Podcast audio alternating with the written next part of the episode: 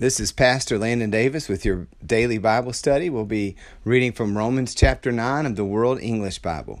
I tell you the truth in Christ, and I'm not lying, my conscience testifying with me in the Holy Spirit that I have great sorrow and unceasing pain in my heart.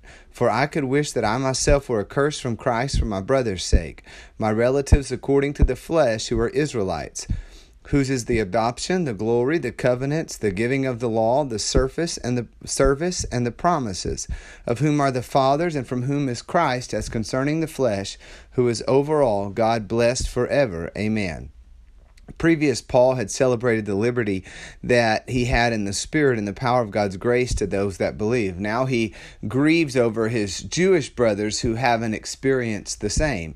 They placed their faith in God's law, but somehow they had missed God. The Word that they believed in, the Word was made flesh. God was with them, but they were too blind to see that the very one the, the law spoke of walked among them.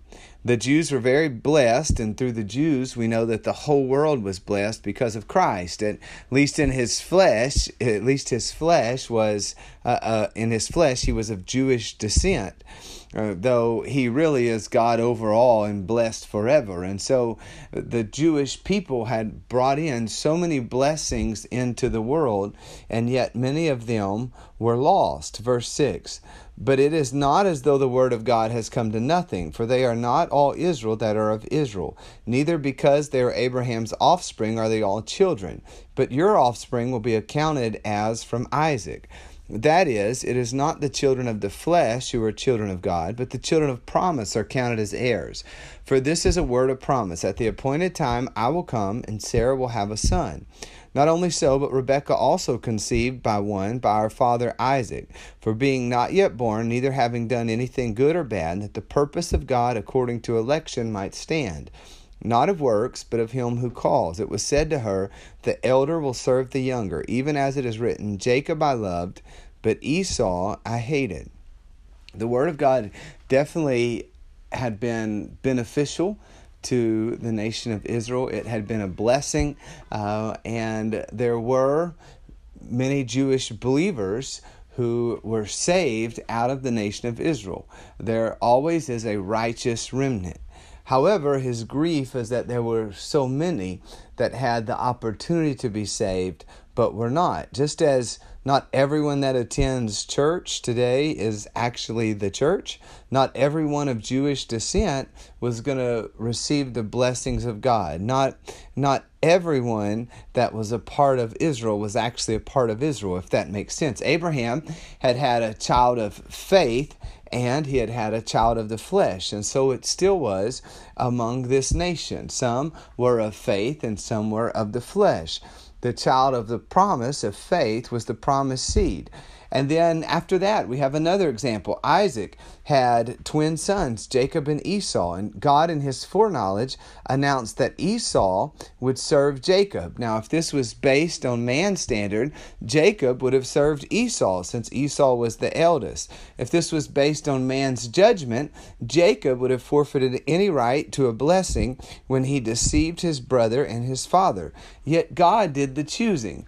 Jacob was chosen because God could see more than we can. And so he saw who Jacob would become. He would not always be a deceiver, he would not always be a thief. Eventually, he would have an encounter with God and he would commit to serve the one true God uh, of Abraham and Isaac. I, uh, Jacob's name would be changed to Israel. Esau's, on the other hand, Esau never found a place to repent.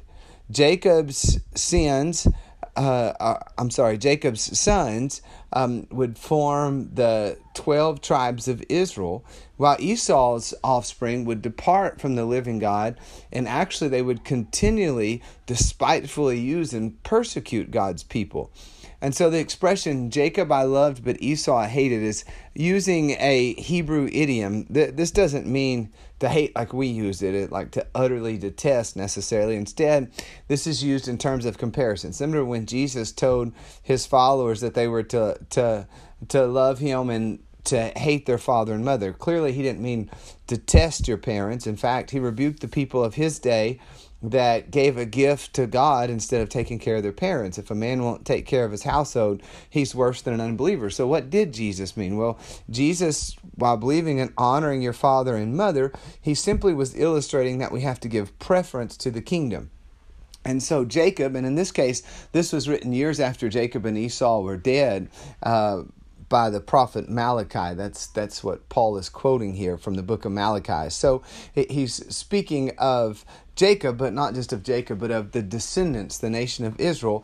They received special blessings of God compared to the descendants of Esau, who had continued in sin and eventually received such a harsh judgment that by about the time of Jesus, they, they no longer even really existed as a people.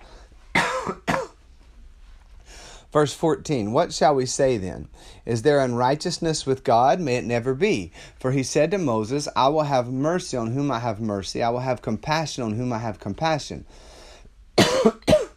so then it is not of him who wills, nor of him who runs but of God who has mercy. For the scripture says to Pharaoh, For this very person I caused you, to, for this very purpose I caused you to be raised up, that I might show in you my power, and that my name might be proclaimed in all the earth. So then he has mercy on whom he desires, and he hardens whom he desires. Now, what this discussion has really all been about has been about God choosing to extend salvation to the Gentiles and many Jews not walking through the door of salvation. How could God be just in doing this when the nation of Israel had been his people for so many years? And so this is why we had the comparison of Esau and Jacob. Men would say Esau should have been saved, yet God saw who Jacob could become. And then here again we have an example of how God makes the right decision and God has the right to make the decision. The the the church then was spreading rapidly among the Gentiles and was largely being rejected by the Jewish race. The Gentiles had stumbled in darkness. They had worshipped idols for generations. Uh, they believed in, in many, many gods, had offered up their children as sacrifices, just heaped up sins. The Jews, though many of them did not believe in Christ, at least had at times had a semblance of righteousness.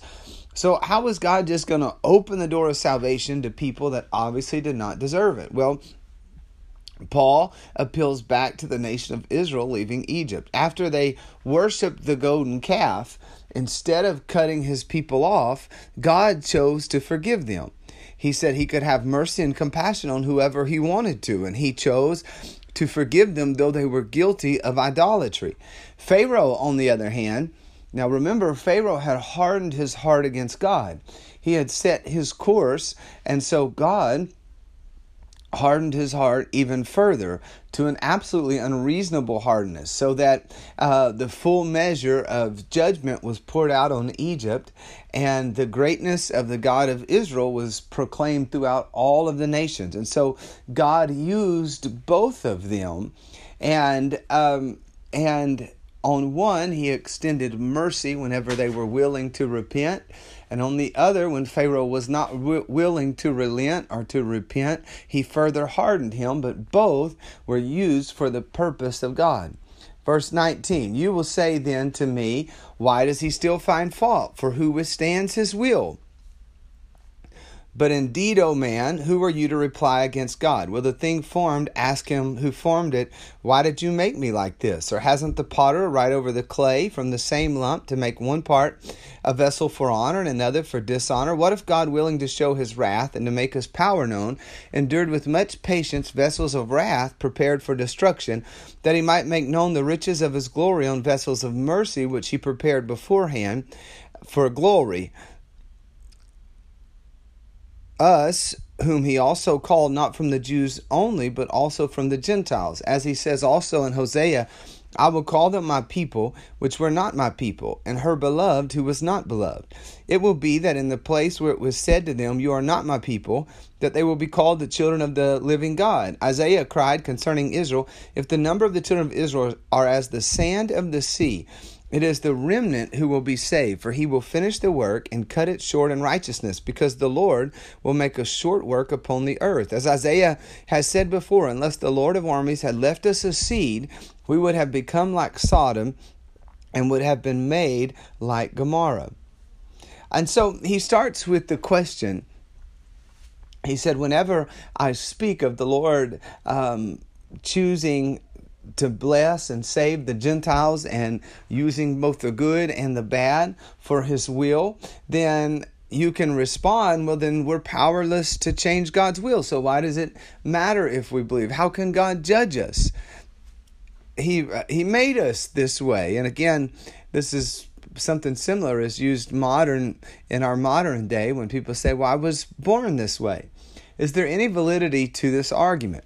Well, first, Paul says it's arrogant to question God. Everything God does is right and just and good. Second, he, he said, You say these things. He never said they were true or that God said them. Does God's will always override human free will? Uh, the Bible has many examples where we know that it does not. We know that God's purpose is accomplished on the earth, but there are some aspects of His will that haven't yet been fulfilled, and it's because of the hardness and the rebellion of men. For example, we know it is not his will for any to perish.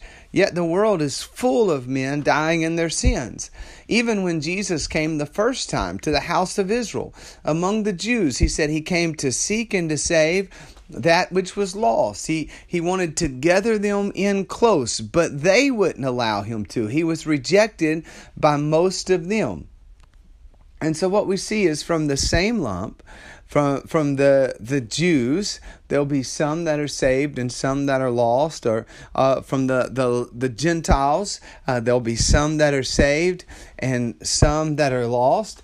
And so, sure, Israel had been God's people for, for a long time, but we see when Jesus came, he declared the generation was really faithless and perverse. And, uh, and, and so maybe God endured people that had a history of rejecting him simply because there was a blessing on the other side of it, and he endured the vessels of wrath because he he knew that there was going to be a glorious church. And so when he was rejected by his own people and the nation of Israel crucified Messiah Jesus told them ahead of time the blood of all the prophets are going to be required of this generation. And yet, even in that, we see the patient endurance of the Lord because Jerusalem didn't fall for uh, almost 40 more years. And so, just as God waited in the days of Noah, he waits so that he can show mercy and his glorious riches. And he he he's opened the, the door to Jew and Gentile alike to whosoever will. Verse 30 what shall we say then? That the Gentiles who didn't follow after righteousness attained to righteousness, even the righteousness which is of faith. But Israel, following after a law of righteousness, didn't arrive at the law of righteousness. Why? Because they didn't seek it by faith, but as it were by works of the law. They stumbled over the stumbling stone.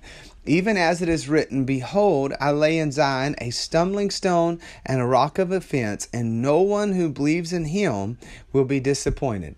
Ultimately, the Old Testament pointed to Christ. It all testified of him. All the prophets spoke of him.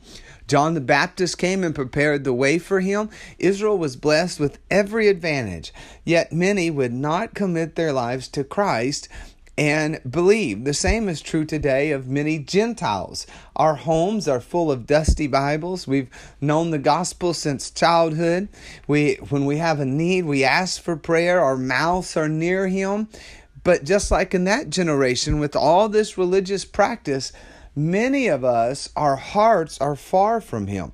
People claim the name of Jesus, but they have no interest in departing from iniquity. They talk of grace, yet they never allow grace to teach them how to do good. It's simply an excuse to continue in sin. Faith in Christ means not just to believe in your head that I believe there's a savior, but but truly to give your entire heart to fully commit and submit to him. So when we have faith in Christ, we stand on his word. We we we make our moral decisions based on what Christ and his word says is good or evil. We seek to follow after him. We cast our cares on him. We forsake and confess our sins to Him. We humble ourselves before Him because He's our righteousness, He's our strength, He's our salvation. In fact, the Bible tells us He's supposed to be our very life. And so, if you can believe, like the scripture says, if you can believe what the scripture tells us about Christ, well, then you will not be disappointed. Uh, he is rich in mercy. God is sovereign and He can save the worst of sinners if they will turn to Him in faith. However, if you reject the truth, if you harden your heart, even if you've lived an upright life or been religious, but if if you reject the truth, if you harden your heart, if you're willing to do things your own way without seeking the face of God, God has every right and he is justified when he judges. God is sovereign, God is right and God is just, and He's made a way of salvation, and the only way is Jesus Christ. Let's pray together. Father, we thank you for your word. I ask that you would teach us to follow you, teach us to rely on you, teach us to believe in you. Mighty God, we thank you for salvation. We thank you for the blood of Calvary. We thank you for your forgiveness. I thank you for the baptism of the Holy Ghost that you poured out on us. I thank you for all of your precious promises. You, you are able to save to the uttermost. We depend completely completely and wholly on you. In the name of Jesus Christ, we pray. Thank you for listening. Join me again tomorrow for another episode.